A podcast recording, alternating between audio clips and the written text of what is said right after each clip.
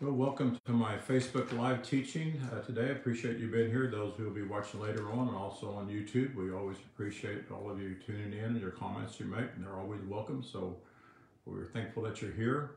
Uh, I mentioned earlier on Facebook that I'm going to teach today on who who is Jesus or who was Jesus. And a lot of people have a preconceived idea of who they think Jesus is, and uh, according to what the Bible says. And so I want to show you the real spiritual meanings to who Jesus is and what he did and basically who we are. So we're going to start out uh, reading in Romans 3, 23 through 31 in my translation. So as I always say, if you read it in the King James Bible, you won't be able to to follow me. So my wife wants me to show the book again, so I will. I should have asked you for it. But Again, those of you who are new here, and if you're going to follow me, you might want to go online and order this on lulu.com, search for Roy Richmond, or go to my webpage, drroyerichmond.com, and you can find the link to this book. But this is a translation of the book of Romans, so It'll just make it easier. it'll make it a lot easier for you if you have that. and if, like I always say, if you can't afford it and uh, you would like to have something, message me and I'll send you a PDF file for it and you can print that out. So, so we're going to start with Romans 3, uh, 23 through 31, and then uh, I'll begin to explain these things to you. So, uh, verse 23 At one time or another, all people have lived with a strong sense of separation from Father. Would you all agree with that? Everybody has. They felt in fear with a false sense of lack and need. Jesus, being holy breath, his earth walking ministry revealed that all people were already holy breath, or you can say spirit if you want, as one body. He set us free from the law that produced a mistaken identity and death to the knowledge of Father. When we look at that which is spiritual with eyes wide open, it reveals our eternal freedom and it makes us free from the religious laws, which produce a sense of lack and self condemnation. And I don't know about you, but it was a one happy day when I got free from the law because I never could follow it, never could obey it, if you would. Verse 25 Jesus, who was very much man and very much Father, just as we are, was put on exhibit by Father to reveal Father's love and to stop erroneous belief in the sacrificial system and giving to please or giving to appease. He stopped the sacrificial system by himself, by shedding his blood and dying to declare and decree our eternal righteousness. Father did not demand or require Jesus' blood sacrifice. Jesus loved the world so much that he was willing to allow the Pharisees and Sadducees to murder him. It brought about an end to the record keeping of right and wrong, good and bad, of which the law system demanded. Jesus' life and ministry was the revelation, the apocalyptic disclosure, which revealed the love of Father and which revealed the eternal identity and posture of every person, past, present, and future. Verse 26 Jesus existed to affirm man's righteousness, to reveal the truth of man's holy character and nature. He was here to persuade us of our eternal righteousness, which exists age after age. Knowing this fact, how can you boast in your success in following the law? Nobody can. You know, uh, uh, of which law should you boast? Should you boast about toiling to obey Moses' law? No. You should boast in the law of spirit and put your confidence in that law. You should boast about what Father, through Jesus, revealed to all people. Our confidence is in the one and only spirit law, the law of spirit and life found in our holy breath or in our spirit. And I'm noted here in my notes the law of spirit or life is this it's feed from teachers who teach about the tree of life or teach your righteousness. Do not feed from the teachers of good and bad, because that's what got man in trouble in the first time, first place. So feeding on the knowledge of God and the bad results of death is the uh, you know uh, is is a problem. Excuse me, of good and bad results in death. Feeding on the teachers of life and your righteousness results in per- perpetual abundant life. You can really enjoy the life that God provided for us. In verse 28, we have come to this conclusion. We realize and experience our eternal righteousness by putting our confidence in what Jesus revealed about the decree and the decision Father gave before the foundation of the world to create people holy and upright. We put our faith in Father's faith now. I don't put my faith in my faith. I don't put my faith in what I did or don't do. I put my faith in Father's faith because Father has great faith in me and great faith in you. we will never realize and experience our eternal righteousness by toiling in the law with its worthless deeds, which is toiling in dead works to obtain righteousness. Our Father is not only the Father of the Jews, Father is the Father of all people, every man, every woman, every boy, every girl, past, present, or future. Verse 30, we know there is only one Father, who from, from the foundation of the world rendered all people holy, just, and innocent. And you can never lose that, including people who put their confidence in the works of the uh, Mosaic Law and those who live by confidence in Father. Father eternally sees all people as they were from the beginning, eternally righteous, holy, and pure. He sees them all in their true estate, sons and daughters who image their Father. So I might add there, what is our problem then? We have an identity problem, right? I talked to a gentleman yesterday and I'm telling him the only uh, problem you have is you have an identity problem. So, verse 31 What then do we conclude concerning Moses' law? Moses' law and all the due to be efforts are rendered entirely idle, loosened, brought to naught, made void, and vanished away from us as we place our reliance on the disclosure of Jesus' revelation. He sought to share, and he, he sought to share, but the people were so bankrupt they wouldn't listen, right? Yes. So he revealed this truth all people are holy. And in no way does the law of Moses continue to stand. It does not and any other law that your religion might try to put on you, it's, it's, it's, it's not true. You do not have any law to make you do anything to please God because God's already pleased with you. So that's pretty much a sermon right there all by mm-hmm. itself. so who is Jesus? Well, Jesus wasn't Jesus, and uh, his name wasn't Jesus in the biblical days. His name was I- Iosis in the in the Aramaic. His name was Yeshua. Uh, and what it means is whose help is Jehovah. In other words, his source was Jehovah. It means his name means deliverance. His name means safety. His name means helper, prosper, and deliverance through Jehovah. So that's it. Name means what? Nature.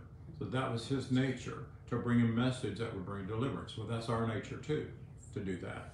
So I found a name in uh, the Old Testament, and it's Abba Abihu, it's an ancient Hebrew name, and the name Abihu means father is, or he who is. It means whom he, whom he is father of, and he who is my father, and God is father. And he was one of the sons of Aaron, along with uh, Abihu. They were set apart for the priesthood. Now, the priesthood points to Christ's sonship. That's what that points to. Christ's sonship. So we can see that along with the word Christ, meaning contact with Father, Christ is also could be understood as sonship. So Jesus the Christ, or you could say Jesus the Son. And a son is in contact with the Father, right? They have perfect union. So that means there is a physical, that means there is a spiritual connection between the Son and the Father. And no gender implied there, but we're talking about Jesus. So I, to me, that I, when I found that, I said that just confirms so much more that we are sons and we are fathers of God. Now, the Bible talked about Jesus being the Son of God, but Jesus was a Son of God, just like we are a son or a daughter of God. So this relationship of oneness was perfectly dem- demonstrated by Jesus as a Son of God, not the only Son. And that's a major problem today, as most people think that he was the only son of God, and we're just adopted. And that's not true. And we try to explain that away and talk about, well, how adopted children have more rights and all that stuff. Well, we weren't adopted, you know, and so we were we were always one with Father. So another ancient Hebrew name is Abijah, A-B-I-J-A-H, means whose father is Jehovah, my father is Yah, Yah, my father is Jehovah. So Abijah refers to this manifest man as being the offspring of father or the son of God again. So there's several other names in there that have that same meaning that really explain to us, well, that fly's just gonna drive me crazy. Put some fly spray on me.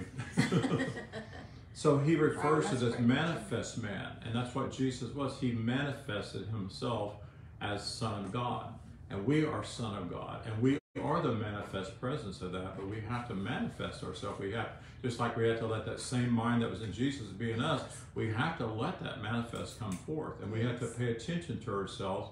Is anything I'm doing, anything I'm saying, less than who I am? Mm-hmm. Not to please God, but so you can be who you are. So, again, one who is in perfect contact with Father, which we all are, are, are, and everybody are, but many are not aware. That's the problem. Whether you have are aware that you're in contact with Father not, you are in contact with Father. That contact is sure, but you're not aware. So the problem is some live according to this principle, if you would, to a greater or lesser extent. Some people have greater awareness, some people have little awareness, some people have no awareness whatsoever. Some wander from this ideal person who they're created to be and live more in a carnal mindset and a religious mind, uh, uh, a religious understanding of yes. God. And if you have a religious understanding of God, then you don't know God. You don't know Father whatsoever. And I, I know that bothers a lot of people because they think they do, and they've been conditioned to worship this God that this religion worships. And it's usually always one that needs appeasement. So, as a Son of God, Jesus always uh, uh, demonstrated humility he always uh, demonstrated a willingness to serve the people, which is a sign of true discipleship. And you find, you know, you can, we all grew up in church, and you can find a lot of people in churches that don't want to serve anybody. They just want to be served all the time. So that's not a, a real sign of discipleship whatsoever. So Jesus exists in a realm of being where the limitations of form are dissolved. Does that make sense? We feel like we're limited to our form you know, we used to sing that song, I'm Just a Human. And we think, well, we, we, we look at our bodies and we age and, you know, all the things that limits us. But Jesus exists in this place where the limit, there is no limitation whatsoever, and that's the cool of the day. So he manifested that realm of being as he ministered in Jerusalem and the surrounding areas, and he, he, he showed them who Father was. He never tried to make a reputation of himself. He never tried to get people to bow down to him, but he, he was here to show people who we are. And see, he did that perfectly. And I believe he now lives in a body, but the body idea. I believe it's a spiritual body. And I believe that, I personally believe that Jesus is still here because there is no distance in the spirit realm. And if Jesus needed to show up, he could but nobody on planet Earth would recognize him because nobody really knows what he looked like. Correct? Mm-hmm. You know, we have these paintings that we have, but that's not Jesus. That was a model that that model for that picture. So tell that, tell that story what Allie told yesterday. I don't remember, baby, enough to tell it. About that man that was berating her because she didn't believe the way he oh, believed. Yeah. And then yeah, there was a, my daughter had a guy that was just really beating her up because she didn't believe the way that he believed, you know, and he didn't think she was a Christian and he was getting really angry and, and just really angry. So she walked up and just hugged him, put her arms around him and hugged him. And even while she was hugging him, he was hollering and you got to get saved. And he was really angry. And then she backed away and she said, She said, Don't you realize that Christ yeah, just. You're, you're so angry, you don't even realize that Christ just hugged you. You know, and that is true.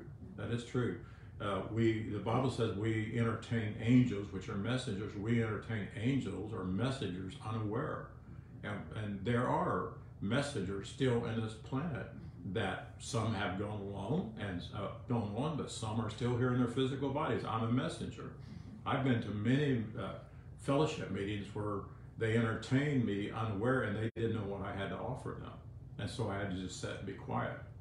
So you know that's a great story there. So just Christ in you. Uh, so he now lives in a body idea, if you would. So one of the greatest blessings that we received from our mother was a physical body. You ever think about that? The greatest blessing because we were spirit, yes. we were conceived, but we got this physical body that we could be birthed and show forth the glory of God. And, and what does the Bible, Bible call us? The temple of God. We, uh, uh, Jesus told the disciples, he said, I've got to go away. And, and but he said, I'm going to go prepare a place. And he said, in my father's house, there are many abodes. They, they put the word dwelling place, and that's why people think that Jesus is up there building uh, mansions for everybody. But he said there are many abodes or many dwelling places, and we're the dwelling place of the Father. Yes. So we need a physical body really to become spiritual and physically like our Heavenly Father. And our bodies are so important. They're they are so important and they are holy. Mm-hmm. And that's why we've been taught. I mean, physical science and medical, they all try to teach us to take care of ourselves to keep living, but we are holy and we've got to take care of our thoughts about ourselves because we we think ill of our bodies you know right now some of us are starting to physically age and we're beginning to think our body's wearing out but this body is supernatural it's other than just physical and it would be important for us to start seeing that and that we got to condition ourselves to that our bodies are, are valuable our bodies are holy our spiritual body is, is our connection to all things including the earth you know including father and so this provides protection when we know this. It, we have this understanding, we have this help, we have this guidance that comes from the voice of Father that speaks to our thoughts. And that's why it's important sometimes to be calm and quiet and listen. Because Father can speak to us all the time, but we're so busy thinking about other things and we never hear it at all. We never hear the voice. So when Jesus resurrected himself from the tomb that the Jews and the Romans put him in, he did not leave the planet as we were taught. We were taught that he ascended up and he went to heaven and he's up there building mansions and he's going to come back someday and get us. That's what most modern Christians believe today. But what he did is he simply entered the inner spiritual realm, if you would. If, if, if and again, if he needs to become visible, he could, but you wouldn't know it was Jesus or not. It's just like I've told you before when I was in the Mayo Clinic the first time in Rochester, Minnesota, I was distressed from what a doctor told me. I was distressed because an airline company treated me really bad on an airline ticket, so I needed comforting, right? My wife wasn't there to comfort me and say, okay, honey, it's going to be okay.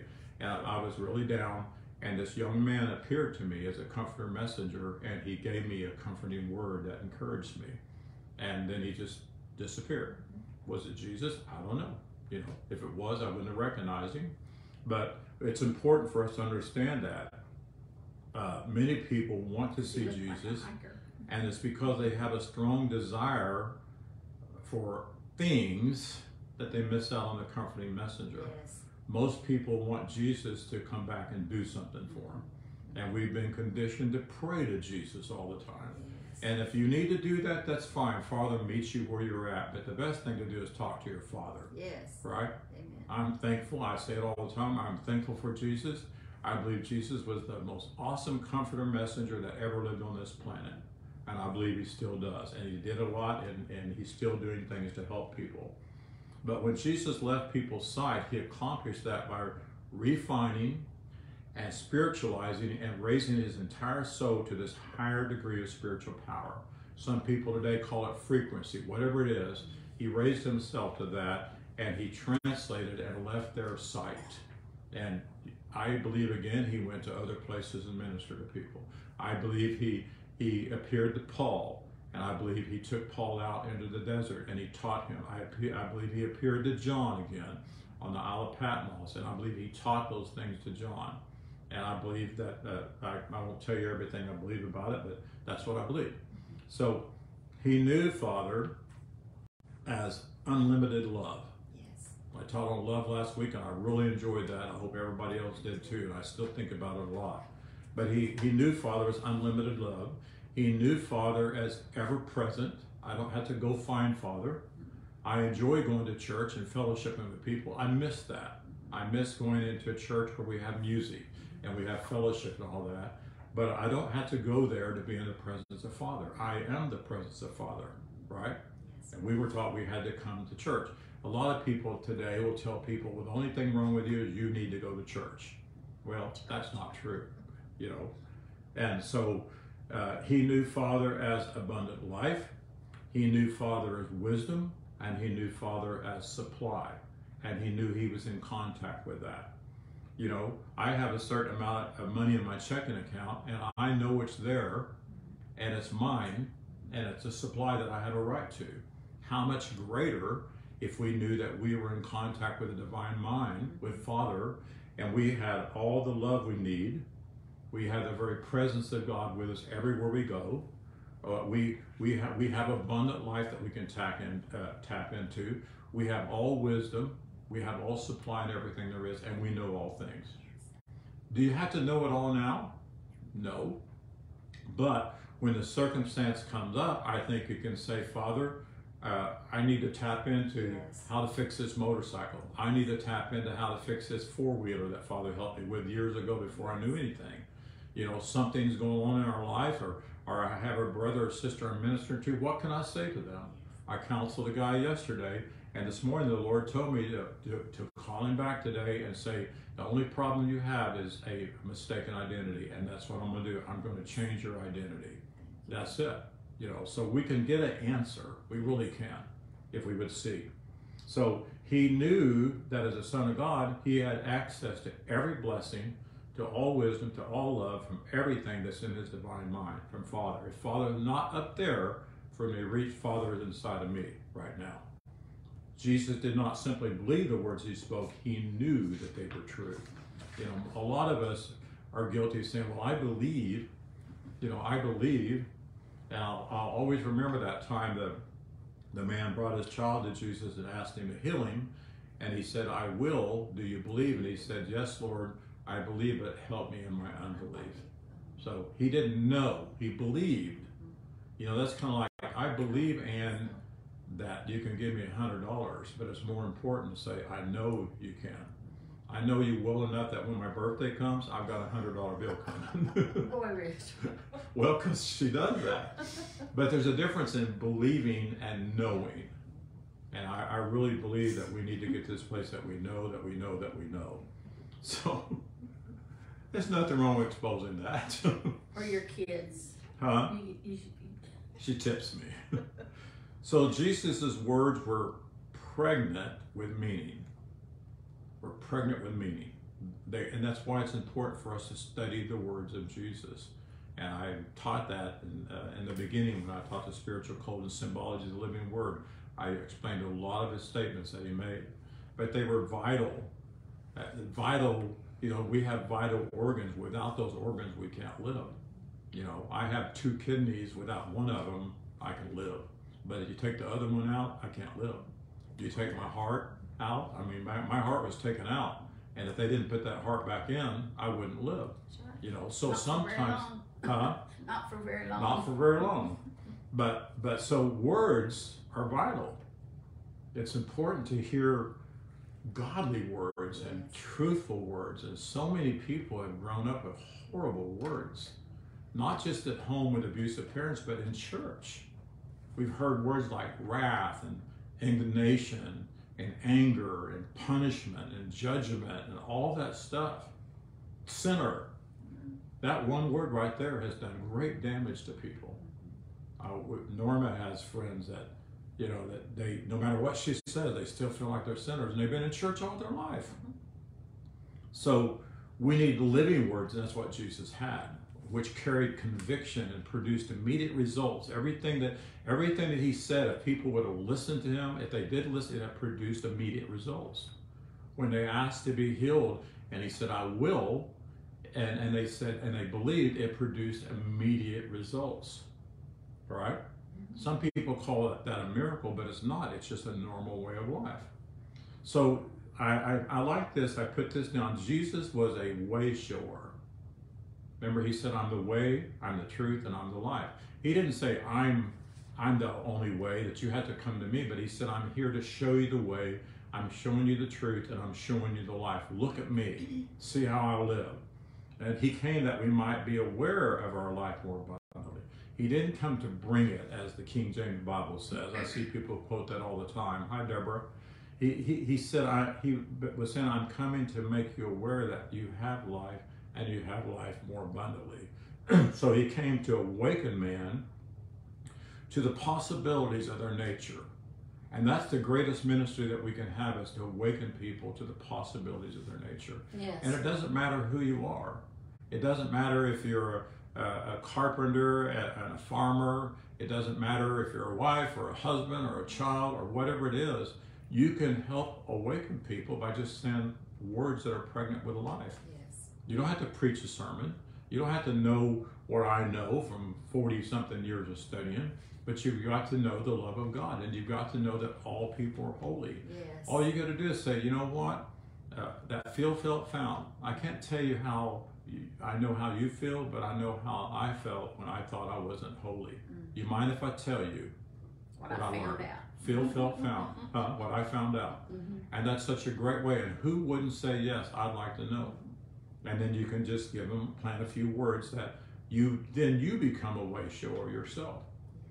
And so he, he came to uh, bear witness to truth. And the scripture says in 1 John 4 17, as he is, so are we in this world. Yes. We're, we're, we're just like Jesus. We're sons and daughters of God. Amen. and we're here to help people, to, to, uh, to bear witness to the truth. How do you bear witness to the truth? With your life, Yes. the way you live. So he used this one true way to the realization of eternal life and a universal consciousness, and its influence on the race of mankind cannot even begin to be measured. What Jesus did is infinite and eternal, and it's it's it's over two thousand years, and people still tre- teaching about Jesus. The problem is they're just te- they're just mixing it with, with religi- re- religiosity, and that's that's diluting it. So the Jews were under the dominion of an earth-minded priesthood. Would you agree with that? They were under the dominion. They were under the dominion of the law, and they were in a state of ignorance as it regards to spiritual things, and they did no thinking for themselves.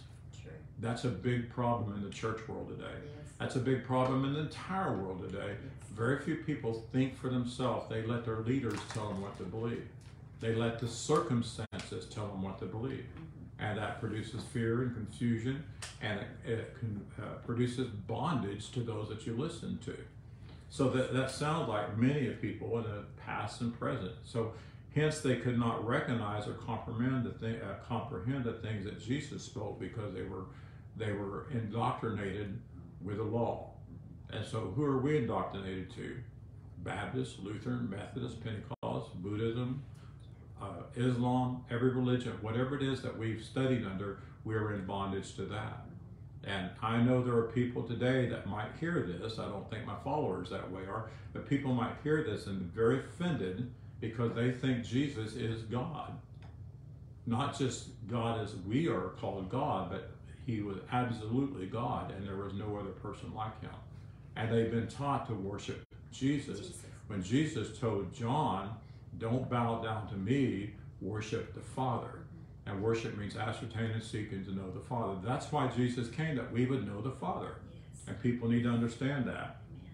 So they could not recognize or understand what he spoke, and they were looking for a temporal king who would restore them, who would re, uh, uh, bring, uh, usher in the glorious Solomon. They wanted that back. They wanted to, they wanted Jesus to break the rule of Rome in their life, right?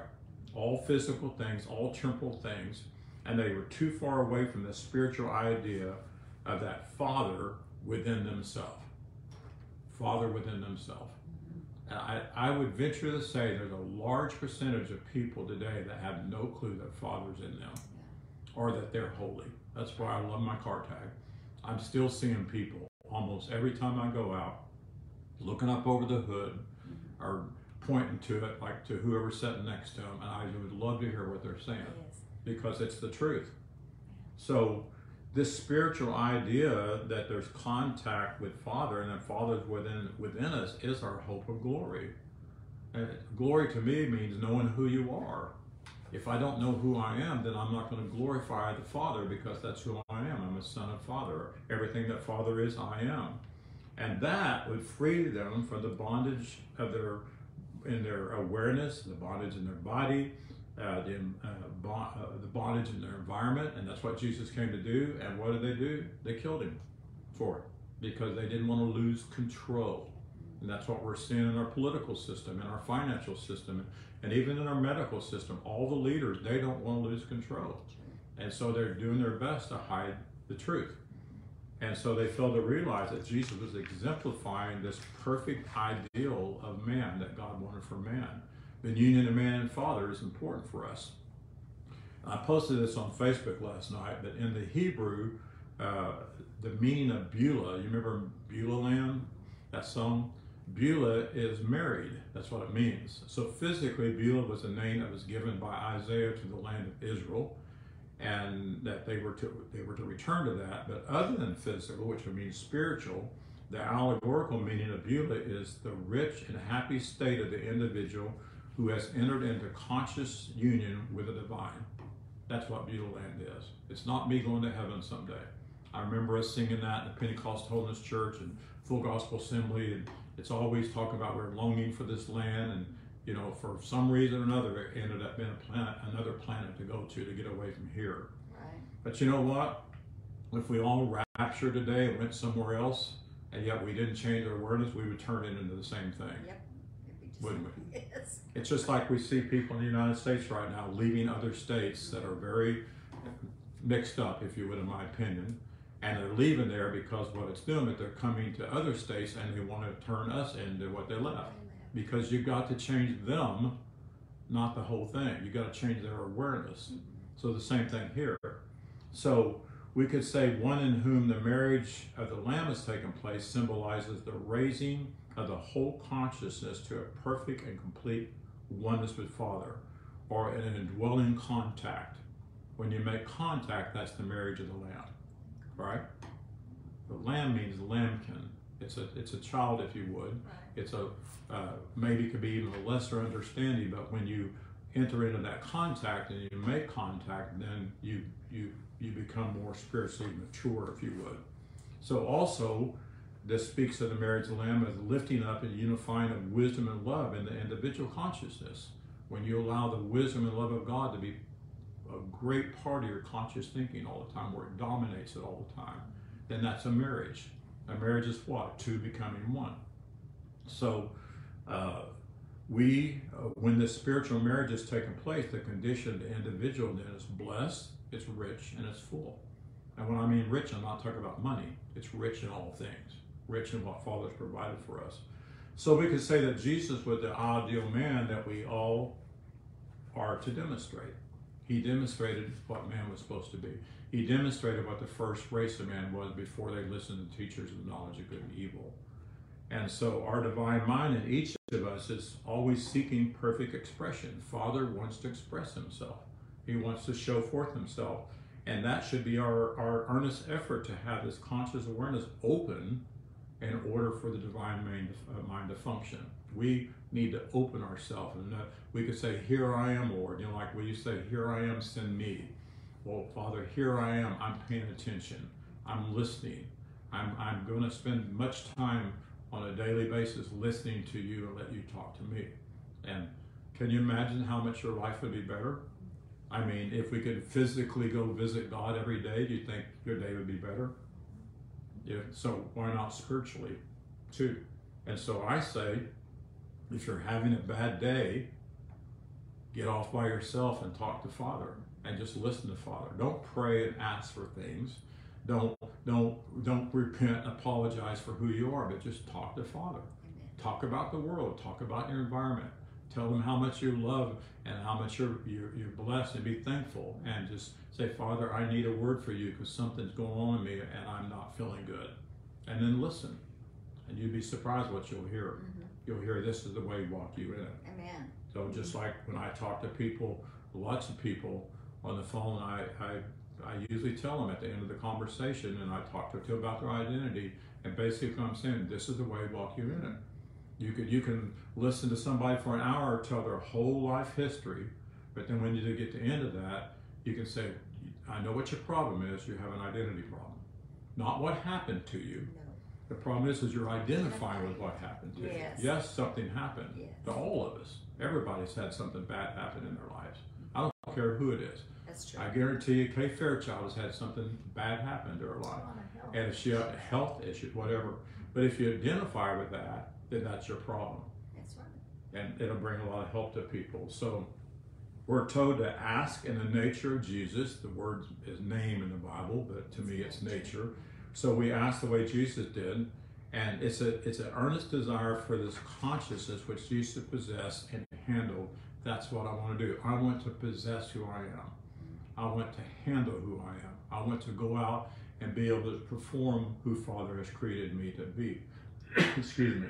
So we all have the same divine mind consciousness, but, but we have not known how to possess and handle those things. And that's what we're learning here. And we hope you people that are following us are learning. Hi, Paul. So, yes, identity is huge. Uh, the harmonious relationship between Father and Jesus was, and for us, it, it attained. It was attained by conversation with Father, as I said a minute ago. It was obtained by meditation. It was obtained by constantly affirming Father's presence and power in us, realizing there's no place you can go that Father's not there. Right. In the midst of your storm, Father's right there. Right.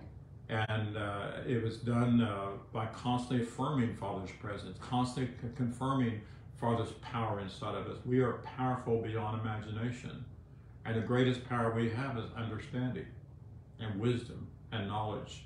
And we can go forth and give answers to a lot of things that seem to be impossible for the world today. So if we would have Father manifest through us, then we must endeavor to raise our thoughts and feelings to the standard of the divine mind and identify with that. Not what happened to me, not what I did or what I didn't do, but raise my thoughts and think on these things, right? A lot of people can write books on what happened to them 40 and 50 years ago. It's the truth is it's time to let that go. Yes. I mean, it's not, it's all it's doing is hurting you. Amen. You know, uh, I, I years ago I wanted to write a book on the children of the, of the of the lie and talk about what happened in my church life and all that. That wouldn't help anybody No. whatsoever. You because we all could say I've been a child of a lie in some area or whatever, but we let them go by faith and we just raise our awareness up to Father. Mhm.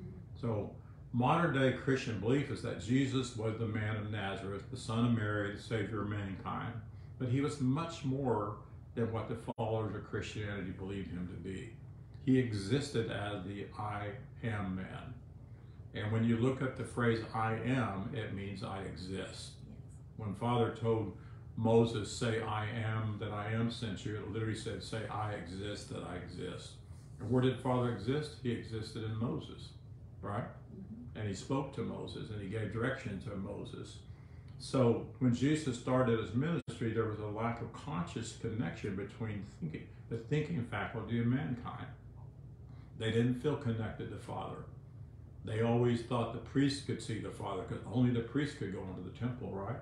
So they were never allowed themselves to actually know God. Can you imagine that now? That you had to go to a preacher for everything because you don't, you can't know God. You're not worthy. But that's where they were at. True. And so that's why this messenger was sent to Jerusalem and the surrounding areas to reconnect people in their understanding, to to correct their identity. And so when he started his ministry, where there was this lack there, and people did not know really who their fountainhead was, which was Father. Many people today are still wondering where we came from. Who are we? Where did we come from? Well, it's not easy. I mean, not hard to explain if you'll just listen. You know. So mankind had reached this very low state of, aware, of awareness. And yes, there were all kinds of problems going on, but the sin was the mistaken identity. Yes. The sin was having no awareness of Father. Everything else was the fruit of that. True. Correct the, the awareness, all that other stuff will go away. So then came Jesus of Nazareth, whose mission was to connect the thinker to their true source of thought. Thinking carnally brought mankind into this deplorable condition, and yet thinking spiritually and staying in contact with Father rises you up to a great condition, life and life more abundantly. So Amen. no matter what happens to persons or what they do, there is nothing, according to Apostle Paul, that could separate us from Father. And I would say the same thing of Father. He would say, There's nothing that can separate you from me. Amen. Just like I would tell my children, there's nothing, no way, no how, nothing can separate me from my two daughters and my son or my grandchildren. Amen. And I say the same thing with people I minister to and people I love. Nothing can separate me from you. There's nothing you can tell me or say to me. You can be mean to me, but you're not going to separate me because you're my friend, you're my brother, you're my sister. But there can be a strong sense of separation. That's a lot of people's experience today. uh, if they're not in contact with Father. And people have taken their lives, they wanted to take their lives, they go into all kinds of things, they go into all kinds of places for love, and they're going to the wrong places when they need to go to their Father. And the reason why is because they're going to a version of Father that they're not getting it. They're going to a version of Father. If I seek love to God that requires me to do something to please Him, then I'm not going to get any help, right? If I had to follow laws, then I'm not getting any help whatsoever because I can't follow the laws. And when I do, they'll just make another one. Yeah. And Jesus proved that to the young rich ruler that came to him and said, I've obeyed all the law. What must I do to, I guess, follow him or enter the kingdom of heaven? I forget what he said. But Jesus knew what he was thinking. He even thought it was by the law. So he said, Okay, if you need to know what to do, go sell all you have and give to the poor. And he turned around and walked away because he couldn't do it. And that's what Jesus, Jesus wasn't being mean to him. He was just trying to explain to him that it's not about that. So it's plain to any unbiased awareness that Jesus of Nazareth was a religious reformer, a religious reformer with a mission from Father that had an insight into those things which were, were always mysteries to people. And he, they, those truths were immersed into his consciousness. And that through his knowledge and harmony with his mission, he would set in motion a spiritual idea. It was a plan. It was a plan of Father at this time that I'm sending this messenger, and this messenger is going to come to, to set these people free. And basically, that was the majority of the people in the world at that time. Amen. So there are many comforter messengers in our present time who are grinding out the word and making it understandable to the reader or the or the or the people listening to the scripture. Their plan is to help mankind to a higher realization and to a realization of Father and to know who Father is. And there was an, uh, I feel like I've been going for a long time, but I got, are we all right? 20 more minutes? So there was an ancient name, uh, a man named Jonan, J O A N A N, and his name means Jehovah has graciously given. And Jonan was in the, in the genealogy of Jesus. Jesus possessed full understanding that Father provided mankind with all that they would ever need. So Jonan symbolizes the abundance of whatever is required daily. All the Father is always at our disposal. Everything that Father is, is at our disposal. It belongs to us and is righteousness. So all life, all love, all intelligence, all light, all faith, all power, all substance, all strength, all truth, all that Father is and has is ours today. Amen. All of it. Amen. So they all are ours all the time. We have to put, uh, to all we have to just realize as Jesus did, and we bring forth that ex, uh, expression and we bring forth that manifestation by means of our true thoughts and our true words. And through the idea that I exist lives in us. Therefore, I exist as a son of God. I exist as the image and the face of God. And so, Father is our indwelling divine mind. So, no matter what, uh, who or what produced Jesus, he held fast to this truth. And that's what we must do. Whatever comes to us, whether it could be sickness or disease or a sense of lack or whatever, we, we have to constantly put into our words that I have all things. And that means we don't say that I lack. We don't speak that way to ourselves. So, Father is our indwelling divine mind. No matter who, again, or no matter what, we resist that. So, Jesus, as a child, represented the Spirit of truth, declaring its mission and power in this place of development as a child, and he he he he had that. He didn't lose it, and his everyday awareness was this way to the point that by the time he turned twelve, you know, we know he confounded the law the, the lawyers of the law. So he represented Father's idea, and so we find Jesus passing through trials because he had trials. He had temptations and mental differences. I mean, I'm sure there was temptations to do something to resist the Jews or whatever, and mental uh, mental differences of each of us. Yet he did it. He went through it without lowering his identity. he knew who he was. Amen. And that's why I say in Luke chapter 4, he wasn't been tempted of a devil or anything. He got away from the crowd and he had to settle two questions before he did his ministry. One is, am I who Father says I am? And I'm am I here to to stay and be their king or am, am I here to go away? Because he was going to have to go away because if not, they would have constantly come to him for healing, health, money, and everything, which they still do today, Yes. right? But he knew he was going to have to leave at one time. But he knew that he was a son of God. That's powerful. To know that I am a son of God, I am a daughter of God. And he did that without failing. Therefore, he never allowed false thoughts to take dominion over him. Mm. Never. Thank And you, that's why we have to do that. Because we still have false thoughts that come to us all the time. Holy. Spirit. Huh? I said, Holy Spirit, help us. That's right. So Amen. we can put on the new I man. love you more. We put on the new man. And that is, we bring forth the same divine mind that Jesus handled himself. We do that for ourselves.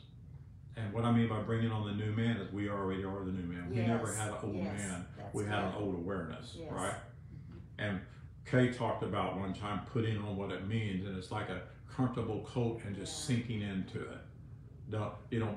Some people don't feel worthy to put that righteous coat on. Well, you have it on already. Amen. So you need to put it on right up here in your awareness and your understanding. And so we, what we have to do then is we have to relinquish the old man awareness of error and limitations to the to the denial of its reality. What my dad did, or my mother did to me, you know, if it was something bad, I have to deny that as my reality. Right. It's not my reality. Because too many people think that they they were raised poor so their reality is they're going to be poor all their life or i was abused as a child so my reality is this going to affect me all my life No. we've got to get to this place where we deny it Amen. we deny it's right Amen. you know i talk, I uh, talk about melanie griffith a long time ago an actress that was selling makeup or whatever and she said i don't I don't deny that I'm 40 years old because she thought she was old then, but she said I defy its right to make me look old. Amen. I don't deny that I'm 72, but I'm not. I deny its right to make me act like. Poor Paul. he knows I'm joking. I act that way too. But we, we, we have to constantly say that, and it can't just be a good sermon. It can't be No. something we just learned Sunday it was really good, and then we go back in our life and we give it a right to affect our life. We can't do that. So we don't lower ourselves down. We, we cast down, Paul said, casting down, which is present progressive, casting down vain imaginations.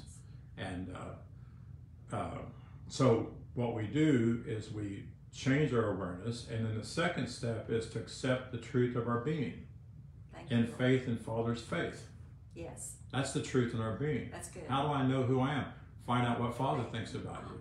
Go back to the foundation where it said that Father decided, decreed, and declared that we are one with Him Amen. that we are his son, we are his daughters, and he did his right. His decision was a righteous judgment that we are upright and we are holy, and he never changed his mind. That's right. And twice in the Bible it says, "Father sees the end from the beginning." Mm-hmm. That means he sees you today just the way he saw you when you were mm-hmm. created from the foundation. Thank you. No Lord. matter what you're doing, That's right. no matter what you've done, he still sees you as holy and righteous. Mm. So Good word. The in contact man is the man that Father created. In contact, the perfect ideal man, and it is the authentic, uh, uh, authentic self of all people. And Jesus was the Christ self, if you would, brought forth into perfect expression and manifestation, and we can too. So Jesus, the man of Nazareth, demonstrated that this attainment is possible for all mankind. And as a consequence, he was the what I call the type man for this world. So what are we exhorted?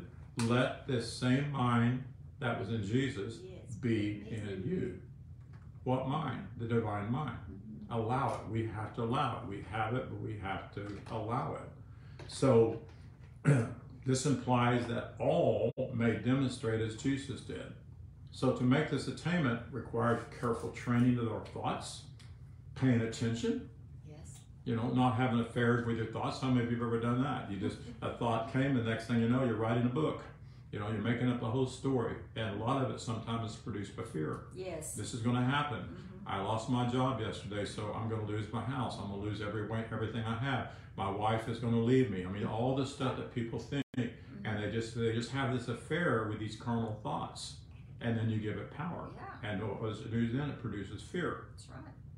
So this seems almost superhuman to do this, but all super means is other than. Yeah. So it's other than human ways, it's spiritual ways. Amen. Supernatural is the same way. It's other than just natural. It's spiritual. So the human minded person is temporary. The human minded person is mortal. Mortal means liable to die mentality. But this divine is permanent. The divine minded person is unfailing and immortal. In other words, I don't walk around with this liable die mentality, or liable to lack, or liable to do without.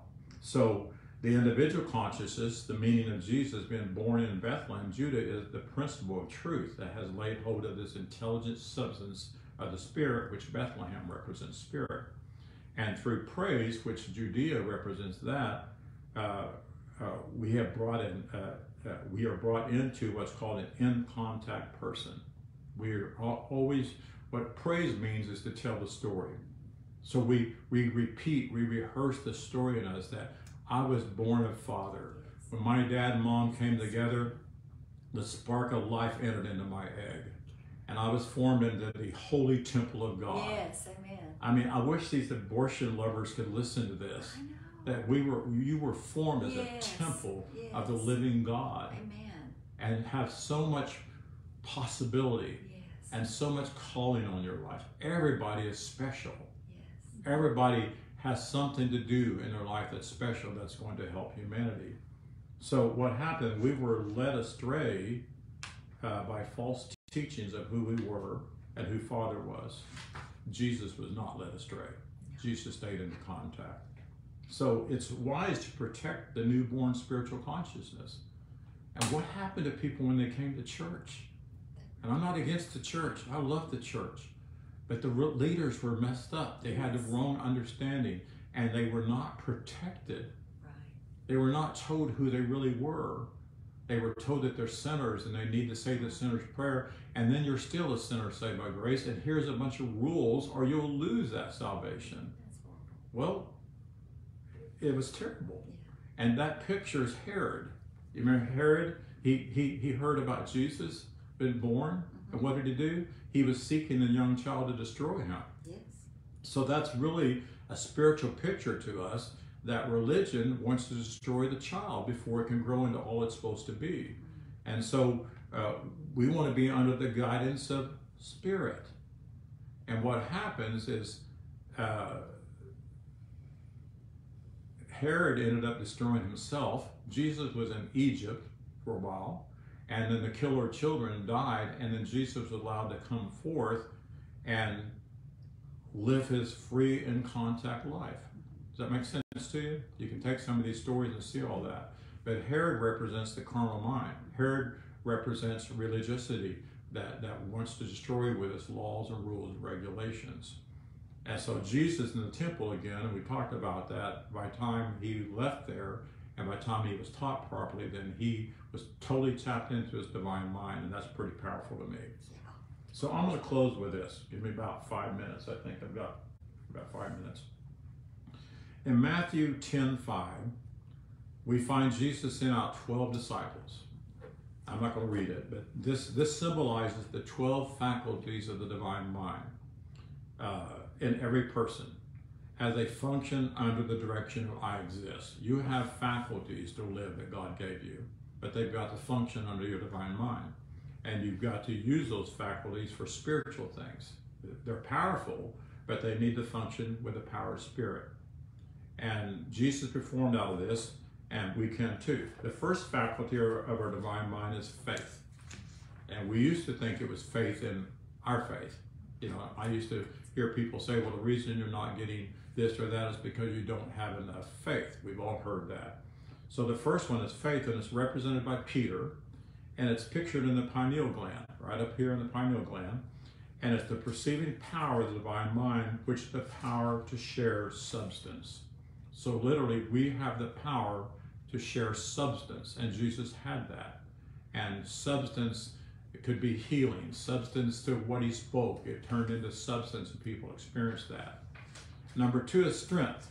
Andrew represents strength, and it's pictured in the loins or the small part of the back, and it's the energy of spirit.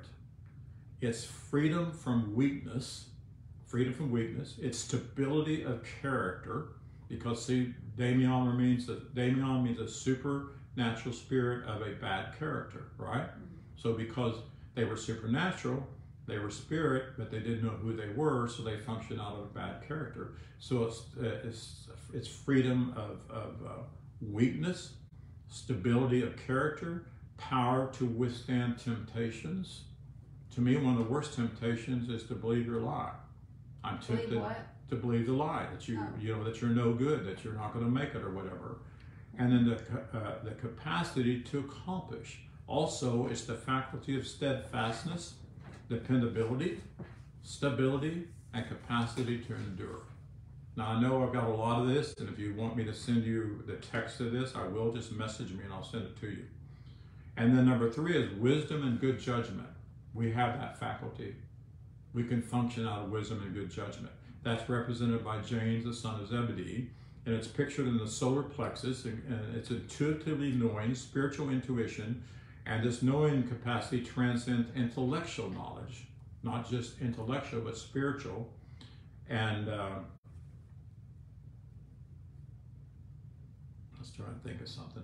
Oh, it's in, informed by spiritual understanding. It is the faculty by which we appraise, evaluate, and discern to make correct deci- decisions. We can make a correct decision. You ever said, I hope I made the right decision? And so this faculty helps you with that. And then what I preached on last week is love. John represents love. It's behind the heart. You know, I've told people before when you see something and say, I love this, where do you put your hands most of the time? Oh, this makes me feel so good. That's the love center of the body. So, love is the pure essence of being. It's the uh, attracting, harmonizing, unifying faculty of the mind. So, it attracts people, if you would. And that's why I say people need to live their life in love all the time. Always be in love with the world, with beauty, with color, whatever. It's the constructive building force of spirit and our power our comprehended oneness. So Father's love, Father's a great harmonizer, harmonizer. Father's a great healer. He brings things together. And so that comes from love through us. Number five is power. That's Philip pictured in the throat. Mankind's innate control over thoughts, feelings, and emotions. Also, with the power of the truthful word, we can co create our world. This is the power and dominion given to man since the beginning of time. We've always had this. This power faculty of the mind has the power to transform energy and bring forth divine ideas from our divine mind. I know I'm going through this quick because I don't want to uh, uh, take a whole lesson just to teach this. The sixth is imagination. That's Bar- Bartholomew. It pictured in the nerve center between the eyes or the third eye, or you would call it the pineal gland. The faculty of the mind that images and forms. So we can image something and bring it into form, right? Im- Image a spiritual thing and bring it into form. So the formative power of the mind that shapes thoughts based on divine ideas received into these mental images. And that's true because you know you can think on something negative and it can happen, right? You can image yourself sick today and you can begin to think about it and next thing you know you're sick. Hmm. So we are powerful, that idea. And imagination lays hold of ideas and it clothes them in that substance. So if you lay hold of a bad idea, you're clothing yourself in that substance and it's not good. Correct? Number seven is understanding. Thomas, pictured in the right side of the forehead. It's spiritual intelligence, is the quickening of the spirit within. It's the ability of the divine mind to apprehend and realize the law of thought and the relation of ideas one to another. It's the faculty by which we receive enlightenment and insight and our capacity to gain direct perceptions of truth, understanding. Mm-hmm. Number eight is will, which is Matthew, pictures in the left side of the forehead. The decision making direction chooses faculty of the mind, or choosing the faculty of the mind, the determining factor in man. It's the venue which I exist expresses its potentiality. It moves all the other powers into action. Your will's strong, right? So we want a will led by our divine mind. When mankind wills to do the will of the Father, he or she wills in wisdom, love, spiritual understanding. They build spiritual character. And then number nine is order or divine order, which is represented by James, son of Alphaeus, and it pictures in the area of the navel and the faculty by which we establish harmony, balance, right adjustment, and right sequence of action in our lives. The divine idea establishes man's thoughts, their awareness, their affairs to be at one with the harmony of Father in all creation. Can you see how all this fits into who we are and our character? Then 10 is zeal or enthusiasm, which is uh, Simon the Zealot, pictured in the, the medulla, which is in the back of the head and it's the faculty of joy, enthusiasm, intensity, and exuberance. It, it, it, provides our urge to progress. It provides our urge to overcome, and it gives motivation to achieve holy breath in me, to understand that.